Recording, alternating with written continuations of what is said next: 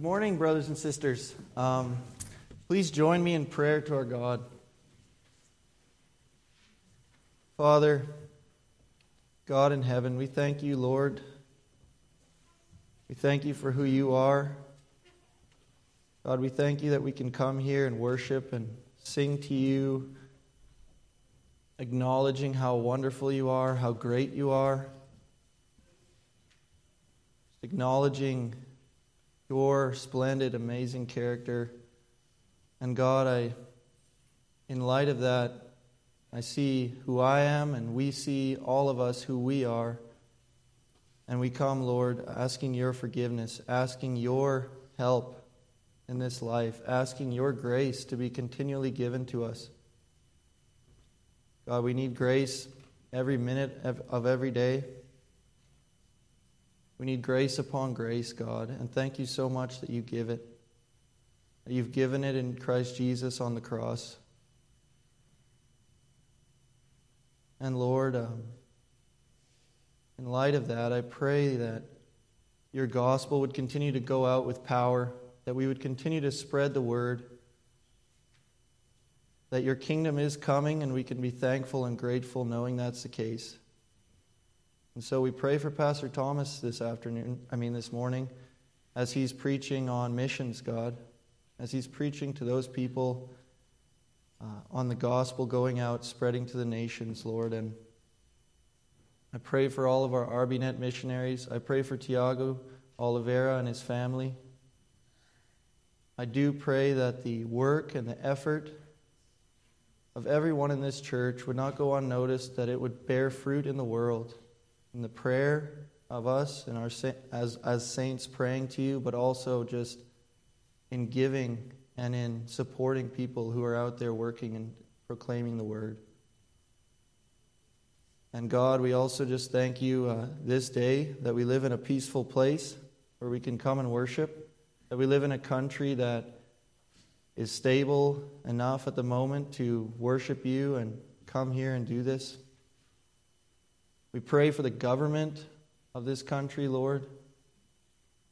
Whether or not we agree or disagree with things that they're doing, the word proclaims that we need to pray for them. So we all in this moment together pray for our, go- our government and this country. You would cause it to prosper, and especially that you would cause the government to enforce what is right and do what is good. Lord, I pray for the state government and the city government as well. And I just pray that you would be gracious to us, be gracious to this community, and give good leaders and remove any corruption, any deceit, any inequity from, govern- from the government's mentality, Lord. God, I do pray for this church. I pray that you continue to make it strong, that the word preached, that the word studied, that the word proclaimed in families would continue to bear fruit, and that we'd see a revival and an, and an encouraging growth in your kingdom, even just here among us. And we, and we thank you for all the progress and the sanctification and the wonders that we've been able to see already in this church here. And God, uh, I do pray for all of our material needs, that we would be trusting in you and thankfully and gratefully leaning on you for everything you've supplied. That we'd be people marked by gratitude, people marked by generosity, people marked by love. And Lord, I also pray for this time when the word is preached. I pray that we'd have ears to hear. I pray that we would have eyes to see, O oh God that we would know how important this moment is and how serious this is, God. That we'd receive it with humility and joy, and that you'd be glorified, that your Spirit would come and help us. God, without your Spirit, there's no there's no hope, there's no reason for any of this, we need help. We need your help to understand the word we need your help to live out the word. I pray this all in Jesus' precious name. Amen. So, the sermon this morning, the text is Psalm 32. So, please turn to Psalm 32. And uh, in the meantime, I'll give a little bit of context before I get into actually reading it. Um, so, this, is, this passage pertains to, without any exaggeration, one of the most important things that you can ever understand as a human being. No exaggeration there at all. And that is the biblical doctrine of justification. If you don't understand this, you don't understand much. And so you might be asking, what is justification? So, justification is the answer to this great dilemma that we have as people. Uh, Seth kind of touched on it. We touch on it a lot.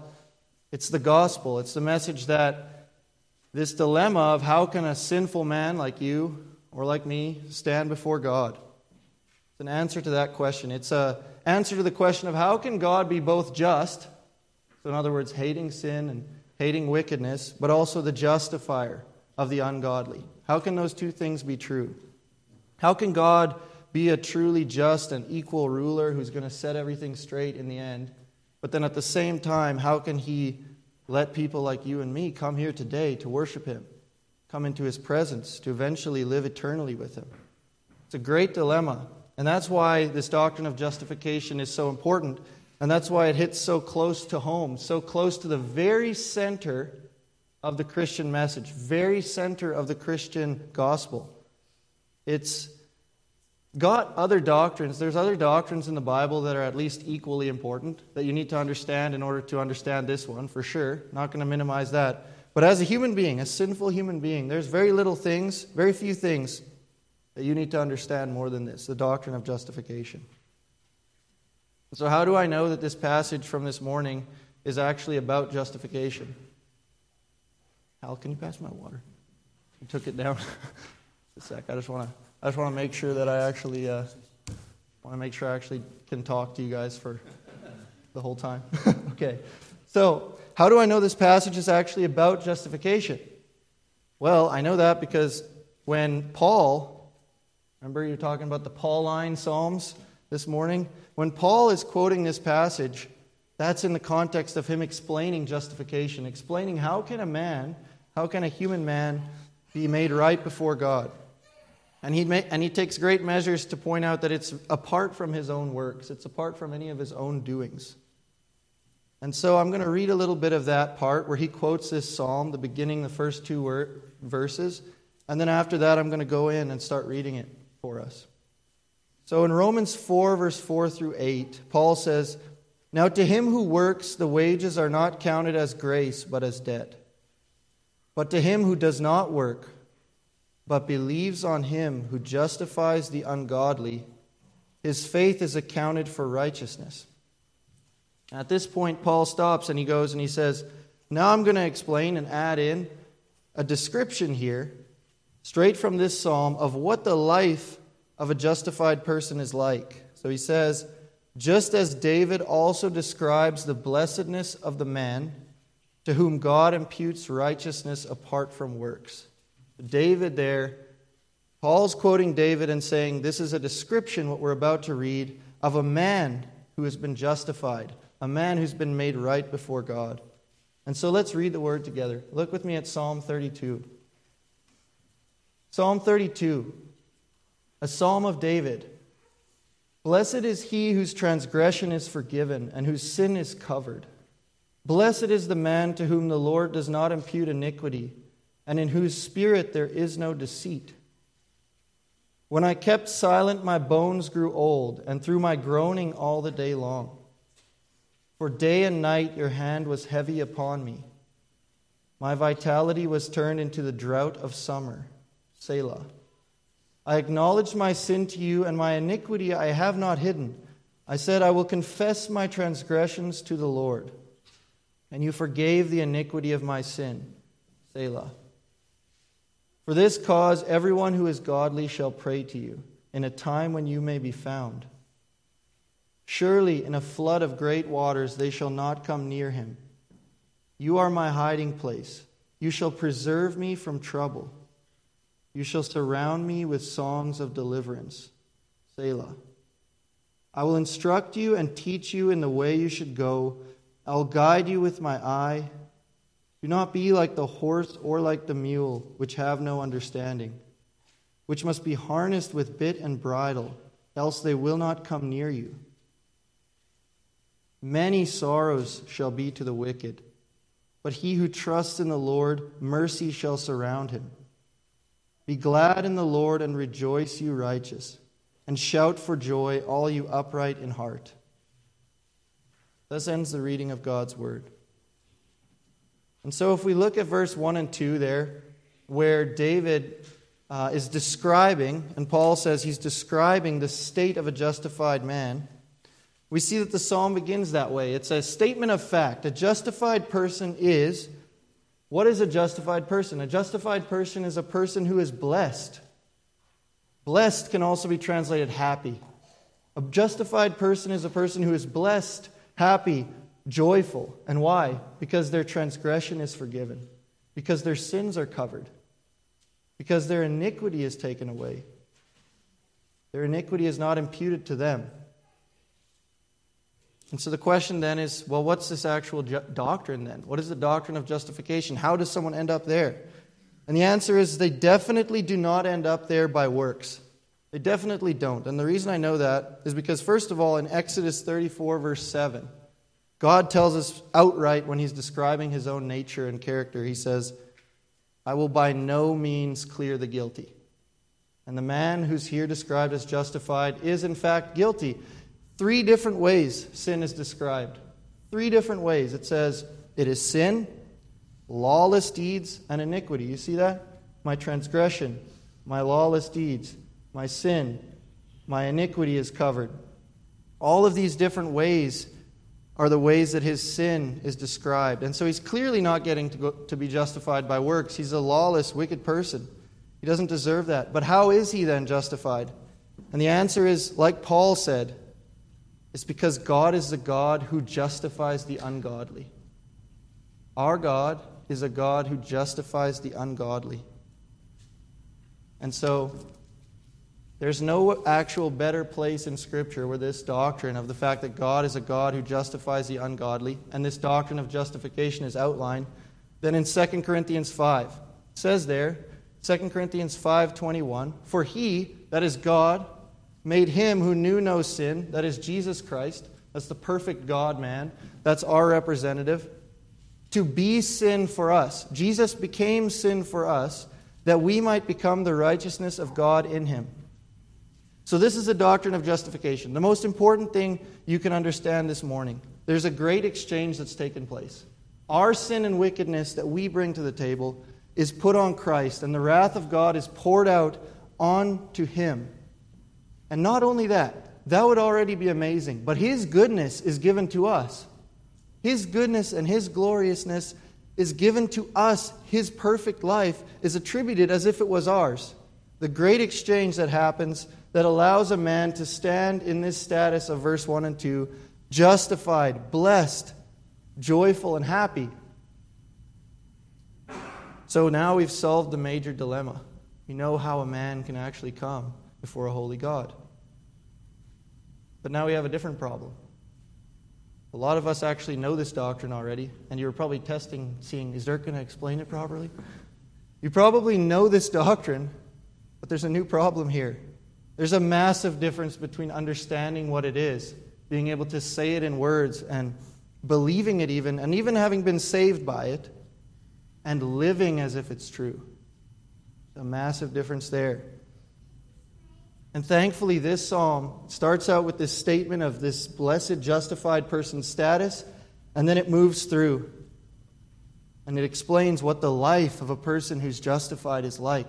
What are some things that a justified person does in their life that allows them to live joyfully in light of that, to live a full Christian life in, front, in light of their justification? So this morning, I exhort you, brothers and sisters, live joyfully in light of your justification because of honest confession, in prayerful protection, and in humble instruction. So, with the first point, let's look at honest confession. Live joyfully in light of your justification, brothers and sisters, because of honest confession. Let's read verses 3 and 5. in order to show that. When I kept silent, my bones grew old through my groaning all the day long. For day and night your hand was heavy upon me. My vitality was turned into the drought of summer. Selah. I acknowledged my sin to you, and my iniquity I have not hidden. I said, I will confess my transgressions to the Lord, and you forgave the iniquity of my sin. Selah. So here we clearly realize in verses 3 and 4 the crucial importance of honest confession in the Christian life if we're ever going to live in a joyful and proper standing before God. Let's read those. When I grew silent, my bones grew old, through my groaning all the day long. For day and night your hand was heavy on me, and my vitality was turned into the drought of summer. So the psalm is here describing this feeling of drought, this feeling of dryness, this feeling of terrible summer um, heat burning on them, and it's because they have not confessed to God. It's because they have not come clear to God. They have not been living in a life of confession to God. It says that he kept silent. The reason for his predicament is that he kept silent. He did not come to God and communicate with him. He didn't want to open up and, and confess his sin to God. And so that, that state, if you're a Christian, you've been there. I'm sure you felt this before when you've done something you know is wrong, but you don't want to confess your sin to God. And what that feeling is, is this feeling of heaviness. It's a feeling of burdensomeness. It's a feeling that the conviction, the heavy weight of sin is all around you, and it's miserable. It's not a good feeling. And the foolishness of this, and the reason why this is a really bad way to live and why it doesn't allow you to live joyfully in light of your justification, is because you're basically not going to the one person who's able to relieve you. You're not going to him to lift you, to help you, to revive you day by day with the problem you're having. So this is so foolish because, really, if you think about it, to deny your sinfulness, to try to hide it, to not confess your sin, to not be bold with God and open and come to Him and confess your sin as a justified person is actually to just treat the whole thing as if you don't even have a Savior.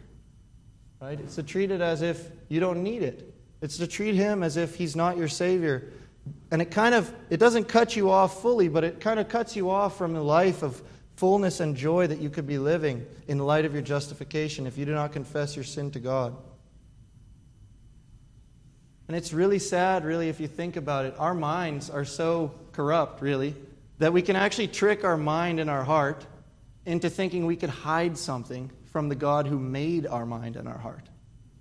Think about how outrageous that is. Think about how we live. Sometimes we hide our sin from God. We think we can hide. The all knowing, all seeing eye of God can know every single thought you've ever done, every single thing you've ever participated in, or anything, or any shameful thing that you want to hide. And so, something that I want to be careful with is I don't want to leave you with the impression that every moment of sadness and sorrow or dryness in the Christian life is just a result of not having confessed enough sin. Because that could lead you down a pretty serious spiral of constantly being like too scrupulous with yourself. But what I do want to do is I want to absolutely embrace the weight that the passage gives. I want to absolutely embrace this morning the weight and the call that it's giving us. It's saying and directly commanding us that if we want to experience the joy of justification and renewal, then it is a matter of looking to the grace that God has for us in Christ. It's a matter of looking to the cross, and it's a matter of confessing your sin. You're hiding away from God and not drawing near to Him, you will not experience the joy of your justification. It's impossible.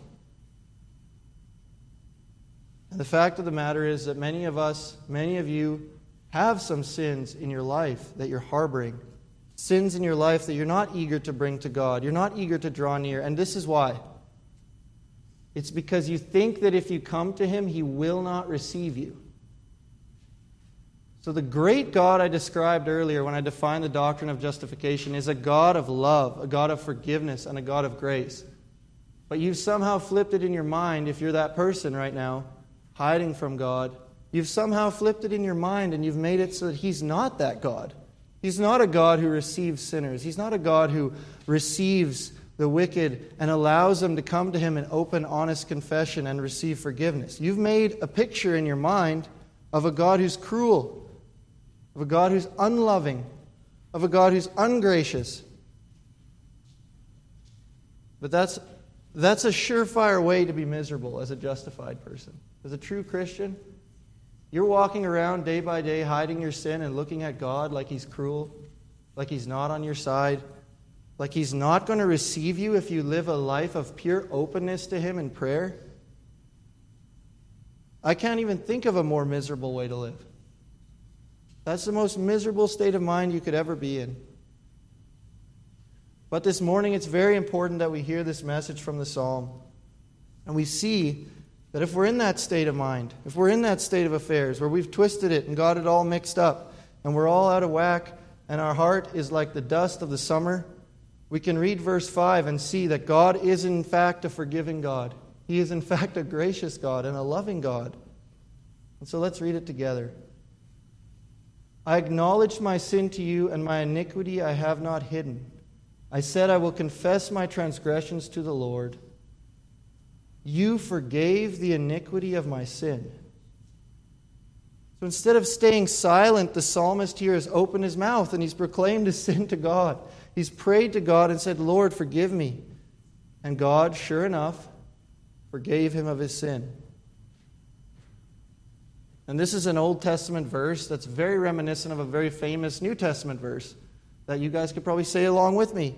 1 John 1 9. If we confess our sins, God is faithful and just to forgive us our sins and to cleanse us from all unrighteousness. What a joy bringing promise that is for someone who's living with this wrong view of who God is, someone who's not living in confession. It's such a joy bringing promise because we can come to Him and we can confess our sins and we will receive forgiveness. The only thing we need to consider now is this word I said. I said you can live joyfully in light of your justification by honest confession. So, not just any confession, but it has to be honest, has to be real, has to be from your heart. That's why I added this word honest.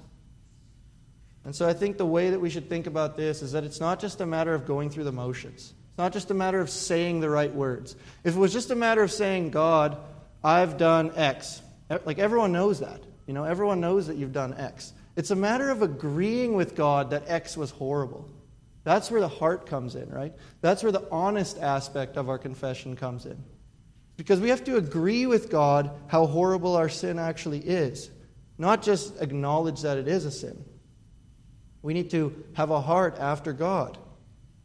And so this is actually where we see in verse 2, you know how it says, after all this mention of how much iniquity and transgression and sin the man has, the justified man, it says, and in whose spirit there is no deceit. Which is confusing, of course, because you just finished mentioning how much iniquity and sin he had. You'd think he'd be filled with deceit. But that's not the case. The thing that's made him to be a person with a heart that's in line with God, a heart that is honest, and a confession that is honest, is the fact that he agrees with God that he has transgression, that he has sin. And so, in that sense, our church body should never be a bunch of people who think they're so great. We can never be that. If we are that, then we're failing. What it should be is a bunch of people who acknowledge, who have a heart that's in agreement with God. No, I am this man. I fail regularly but I come to God and I receive forgiveness. So this leads us to another great dilemma, which is this. Okay, I acknowledge that, and I see all the sin in my life, and I acknowledge that I need to confess, but I can't stir up a heart that's in right line with what God wants. I can't stir up a heart that's honestly confessing. And even if I did, how would I know if I was being honest enough? How could I ever know? The dilemma here is that we need a heart that more and more agrees with God, and so what we should do is we should pray to Him. And in our Christian experience, we can be joyfully filled up because we'll actually see if we're a Christian and we pray to God, God, give me a heart that more and more wants to do your will, that more and more agrees that my sin is evil, that more and more goes along with your plan for the world. Then we get to see and find joy in the fact that He does, in fact, answer that prayer. And not only that, Not only praying that, but also another thing you need to do is you need to think about your sin, not just as a legal uh, violation, but think of it as a punishing violation that Jesus Christ, because of the doctrine of justification, has been punished for.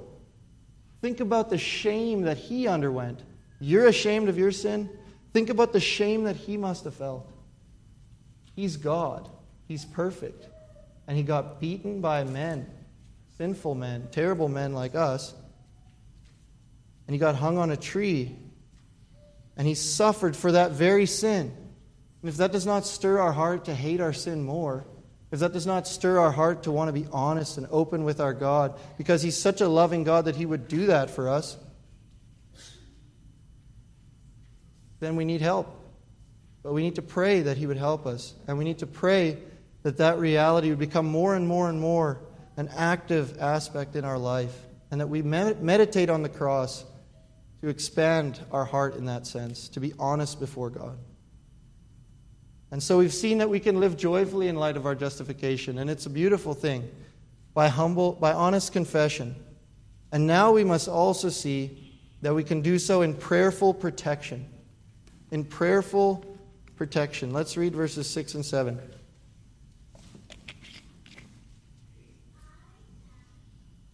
For this cause, everyone who is godly shall pray to you in a time when you may be found. Surely in a flood of great waters they shall not come near you.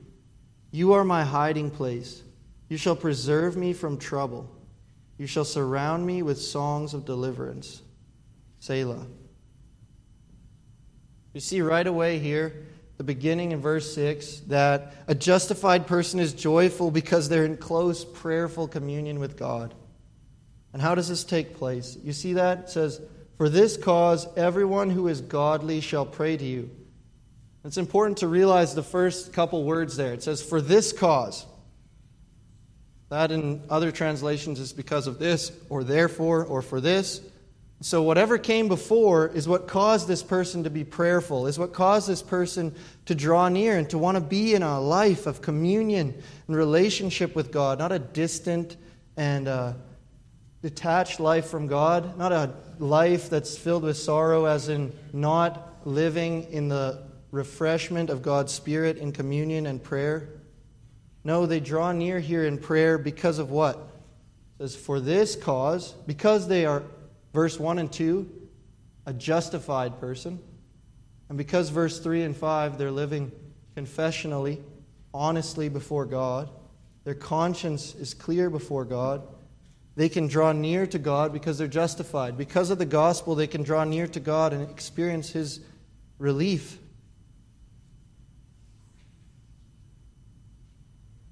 And so the word here for godly is an indication that we should look at very seriously. Remember that Paul said that God is a God who justifies the ungodly? Well, this man who's here found praying, he's the godly man. It says, He is godly, and therefore he shall pray to God. So he's been transformed, he's been made new. And this place of communion, this place of prayer, is a great source of, of protection. It's a great source of strength and endurance for us as believers. And in that sense, it's a huge key for us to live joyfully. How could you expect to live joyfully in light of your justification in the absence of this act of spending time in prayer with God? So, prayerful. That's the prayerful aspect of the protection. We need to pray to God and live in communion and closeness with Him so that we are protected. But the second aspect is very important as well. It says in the second part of verse 6 Surely in a flood of great waters they shall not come near him. Surely in a flood of great waters they shall not come near him.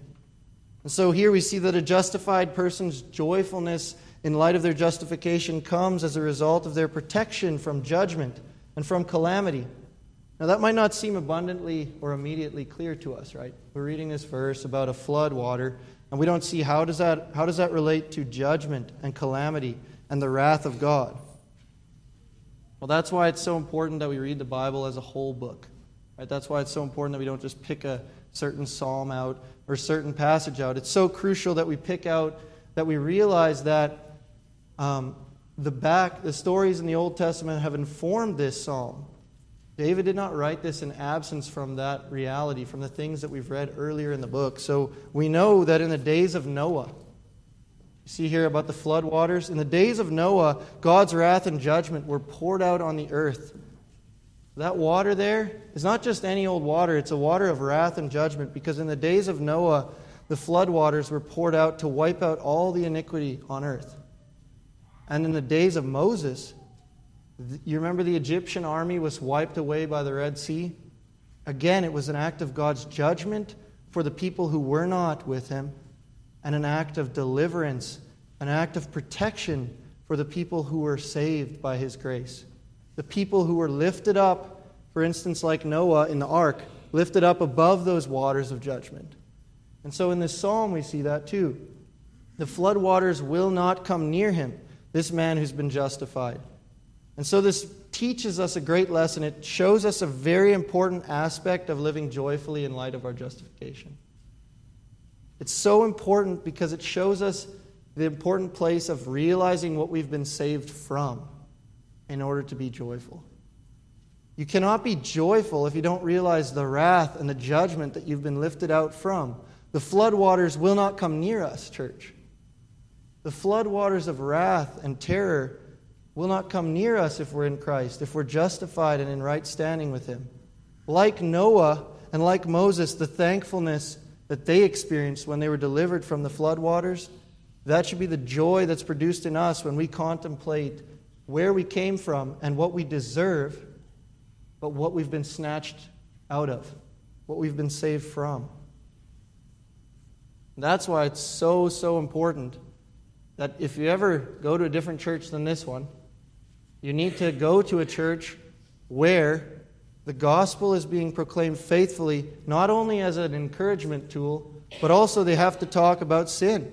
They have to talk about guilt. And those things, some preachers, I've heard people talk on whatever, YouTube or wherever, some preachers say, No, I don't want to offend anyone. I don't want to make anyone feel bad, so I don't talk about hell. I don't talk about wrath. I don't talk about anything difficult. I don't talk about these harder topics to, to, bre- to breach. But I'll tell you this all that that pastor is doing is stealing happiness and joy from real Christians. That's all he's doing. He's stealing their joyful living in light of their justification. Because what I'm doing right now is I'm telling you, you deserve to be under the water. You deserve to be lower. You do not deserve to be in the ark. You do not deserve to be lifted out of those floodwaters by your justification in Christ.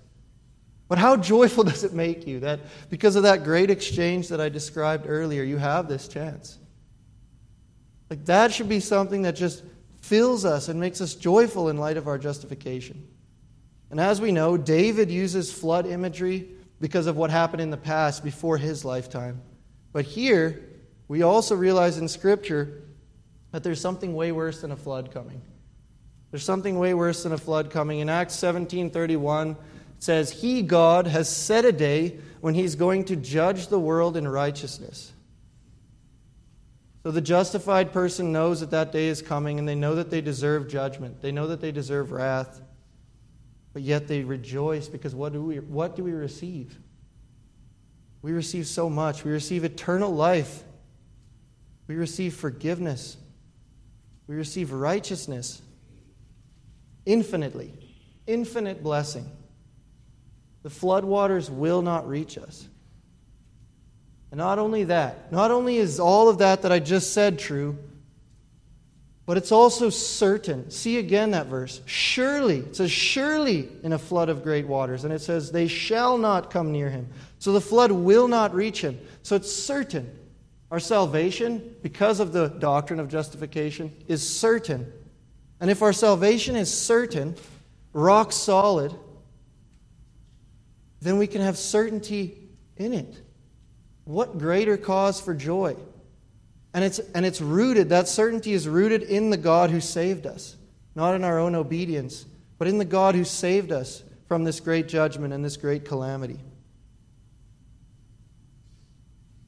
And next, we'll notice again in the next verse that this joy creating protection from judgment and calamity is also tied to God being our hiding place, our preservation, and our deliverance.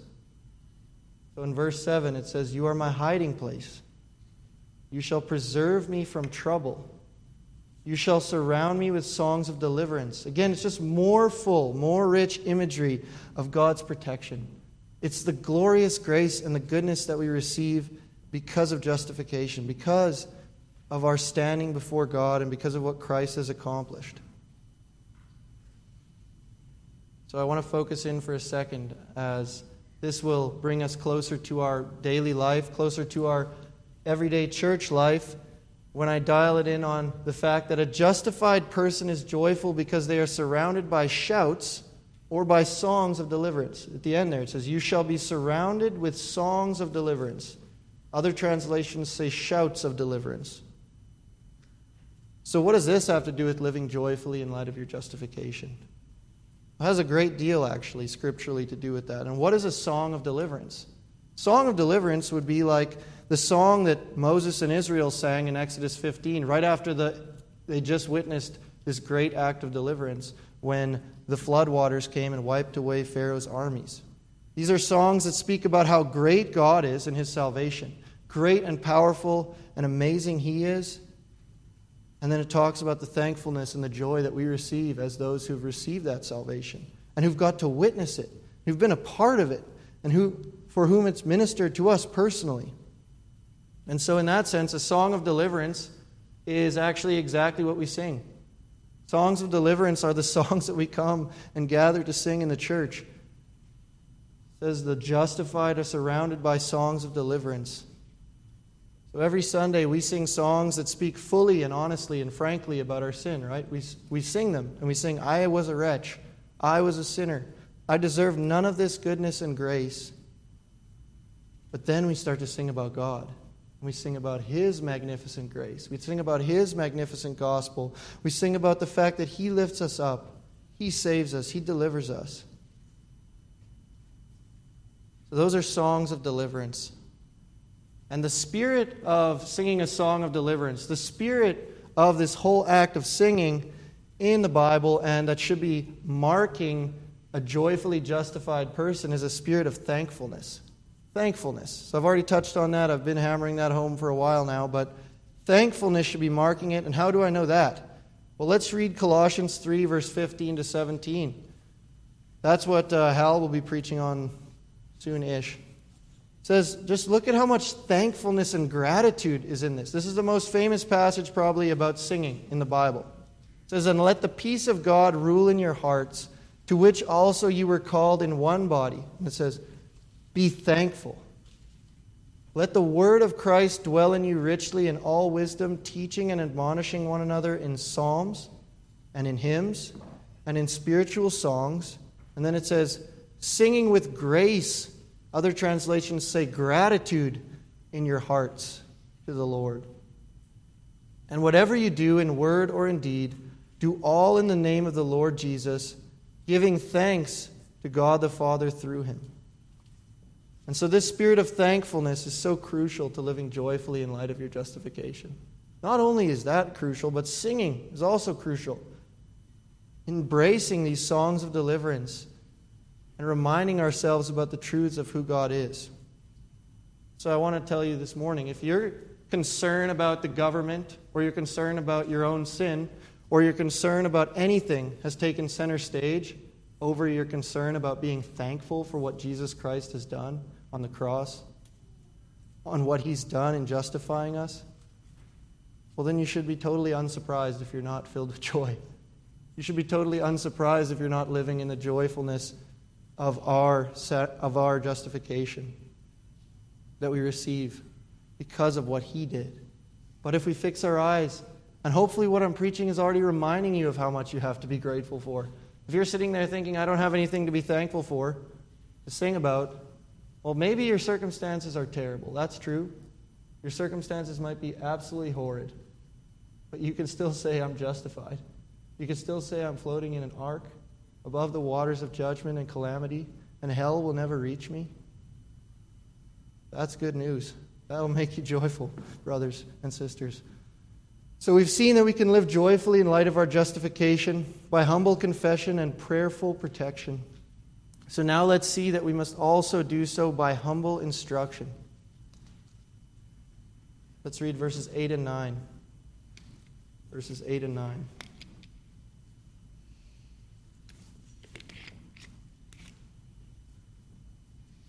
I will instruct you and teach you in the way you should go. I will guide you with my eye. Do not be like the horse or like the mule, which have no understanding, which must be harnessed with bit and bridle, else they will not come near you.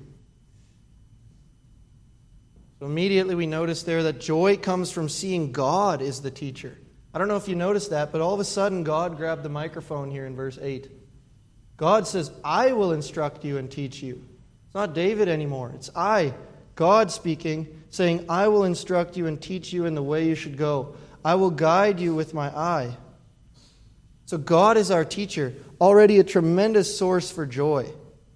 We look to the New Testament for more evidence that this is true, that God will directly teach his justified saints, directly teach his justified people.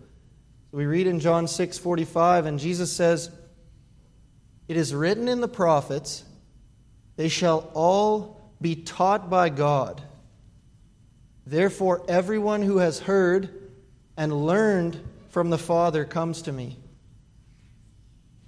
So, if you lack wisdom this morning, if you lack wisdom and you keep falling into sin and you feel the Lord is distant and you don't know how to make sense out of anything in your life and you are stuck in folly and misery, why not come to the greatest teacher that's ever lived? The greatest teacher of all time to be your all wise teacher and guide. He says that if you lack wisdom, you can ask him and he'll give you freely. He'll give you wisdom. And he even says here, upon the authority of his own inerrant word, I will instruct you and teach you in the way you should go. I will guide you with my eye. That is a great source of joy for us, brothers and sisters. You might feel intimidated in this world. You might feel intimidated by all the PhDs out there, or the people telling you things on the news, or everybody who thinks they're smarter than everyone else, or the people who think if you make one mistake, then you're out, you're cut, you're canceled. Those people might intimidate you, make you nervous. You don't know. What if I don't know the right things to say? Or what if I accidentally offend somebody? Or your knowledge is limited, and you might feel that. You might know that, and you're aware of that. And I'm very keenly aware of that every day. But the promise here that brings us great joy in light of our justification is that God, the all wise God, is our teacher. He actually knows all things, and He's given us access to the Word. He's given us access by His Spirit. He's anointed us. And so we need to come to that Word daily to be instructed, to be taught. So we also see that joy comes from being humble and submissive. In verse 9, it talks about if you want joyful instruction, you must not be like a horse or like a mule. Says, Do not be like the horse or like the mule, which have no understanding, which must be harnessed with bit and bridle, else they will not come near you. So, this mule is a picture of pure stubbornness, a picture of isolation, a picture of foolishness. And we don't maybe understand that picture very well. I don't think because we don't live in a farm agricultural society as much as in the past. Some of you might be aware of this. I've seen it a few times, but it's really comical, actually. A mule will literally lock its knees out and stand dead fast and not move a muscle sometimes when it decides that's what it's going to do. And it will do that until you literally grab it and force it to do what you want it to do. You literally have to force it. So, what this passage is saying is come to the great teacher Set yourself bare before him, and he will teach you. Be submissive and humble before him. Do not allow yourself to be like someone that must be forced. You're justified, if you're in Christ, God will force you. He will beat you into submission and put you on the right track. I can tell you that for a fact. But why not humbly this morning, submissively this morning, come to Him? Open up your Bibles, hear and learn from Him. And that will bring you great joy in light of your justification, knowing that you can be taught by God. So joy also comes in that sense from understanding, not being like a mule or a horse, but receiving understanding. In verse it says there, do not be like the horse or the mule which have no understanding in verse 9. So how do we relate this to the rest of Scripture? Well, there's this verse that we all know throughout Scripture, very well known. It says, The fear of the Lord is the beginning of wisdom. The fear of the Lord is the beginning of understanding. So we understand that what that really means is that the beginning of understanding, the beginning of real wisdom, the beginning of our Christian life where we can begin to be taught by God and led by God is the moment that we believe. It's the moment that we believe the gospel and put our trust in Jesus Christ. It's the moment that we're justified. And the beauty of that is that in that moment that we're justified, we receive a new heart. A new heart is given to us, and Pastor Thomas mentions this all the time. He says, You can't do what I'm preaching you to do if you don't have a new heart, if you don't believe, if you haven't trusted and been justified. But when you do, I trust that you will know that you do, and it will be assured to you, and that even if you feel like your heart is condemning you, that in time, if you step in and open the Word and listen to preaching that's sound, you'll come to know that you do have a new heart. And the, the distinctive mark of a new heart is that it's a heart, not like a mule, not a stubborn heart, but it's a heart that loves to do it's a heart that loves to do what God's law says. It's not a matter of I have to, it's a matter of I get to. It's a matter of I want to. It's a matter of I like to. That's what a heart that's new before God is. And it's a wonderfully joy giving experience when you realize, man, every day when I read the Word, I want to be better. I want to do this. I want to be made new. But a word of warning, too, is that you can absolutely be justified. You can absolutely be a real Christian and start to wander back into your old mulish habits, your old horse like ways, right? And in that sense, I think it's very important that we remember that man earlier in the way. That man was a man with dry bones who was heavy and who was dried up and didn't have the joy of his justification earlier in the passage that we discussed. But that man needed to open up and confess to God, run back to God. And so I pray that we would be quick to run back to God and receive renewal and revival in there and be set back into the joyful living with our justification. And so we've seen that. We can live joyfully in light of our justification by honest confession, by prayerful protection, and by humble instruction. And now to conclude, I just want to say this that we need to read these last two verses and pull out the final thing because we've actually built this thing. We've, we've gone verse 1 and 2 where there's this state of fact, which is a justified man, and the, and the uh, uh, disposition and situation that that man is in. We've walked through his ways and his habits in life that actually allow him to live joyfully in light of his justification. And now we see again in verse 11 this climax of joy again. This climax of all of this has led towards a joyful and upright life. So let's read those verses. Many sorrows shall be to the wicked, but he who trusts in the Lord, mercy shall surround him. Be glad in the Lord and rejoice, you righteous, and shout for joy, all you upright in heart. So there's a comparison here, and there's a very solemn and serious warning that David does not exclude from the psalm. And so it'd be foolish of me to exclude it here. He says, Many sorrows shall be to the wicked, but he who trusts in the Lord, mercy shall surround him. So he's saying that the life of a wicked person, even if to our eyes in this life it seems like it's not sorrow, the life of a wicked person is pure sorrow. In this life, their decisions, when they don't submit, when they're not humble, when they don't confess, is going to lead them further away from the Lord and ultimately going to result in a lot of hurt in this life, a lot of issues in this life, a lot of the time. But something that's way more important than how that sorrow is going to be manifold in this life is the fact that there will be infinite sorrow of the worst possible kind in the next life to come. So you think of the worst forms of misery, the worst isolation, complete absence from God's grace and His steadfast love. That's what there is in the future for people who do not come. That's what there is in the future for people who do not come and become justified through the grace of Jesus Christ. Infinite sorrow. But it's great to see in Scripture that there is a man of sorrows who offered himself on the cross. And in like in verse 6 where it says, In a time when you may be found, we're still in that time today. We're in the time when he may be found. The man of sorrows is calling out, the gospel is going out across the nations.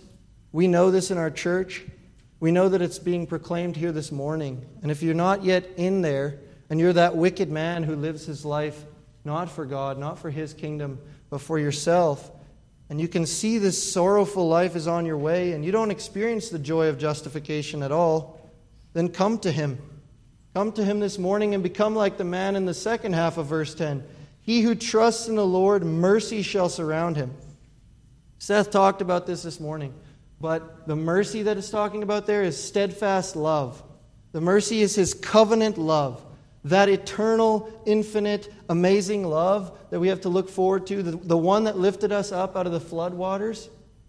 That is the love that we're able to receive by being justified in Christ Jesus. And so, come. Come this morning. And if you're this wandering saint, also come. Also come. Look to Christ for what he is. He's a God of forgiveness. Our God is a God of love and mercy, a God who justifies the ungodly. Those are his trademarks. Come to him. Come to him and receive food. He says that to all who hunger and thirst, you can come to him and you can live joyfully. You can find sustenance. You can find a joyful standing in light of justification in Christ. And so, as we go on now, with that call on our hearts to draw near again to God, and He will draw near to us, to come near again to God and receive revitalization, we know that we can leave and we can sing after this songs of deliverance. We can sing and be filled with joy. It says, Be glad in the Lord and rejoice, you righteous. Shout for joy, all you upright in heart. So we have that to hope for. And now we've heard, we don't just need to understand the doctrine of justification as a matter of principle, just as a matter of fact, which many people don't.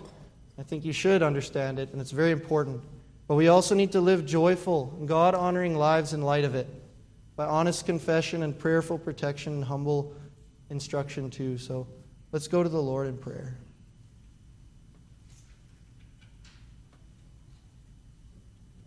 Father God, Lord, we do thank you so much for your word that so clearly and so simply explains to us how we can live a joyful life in your sight. It's not a mystery to us anymore, God.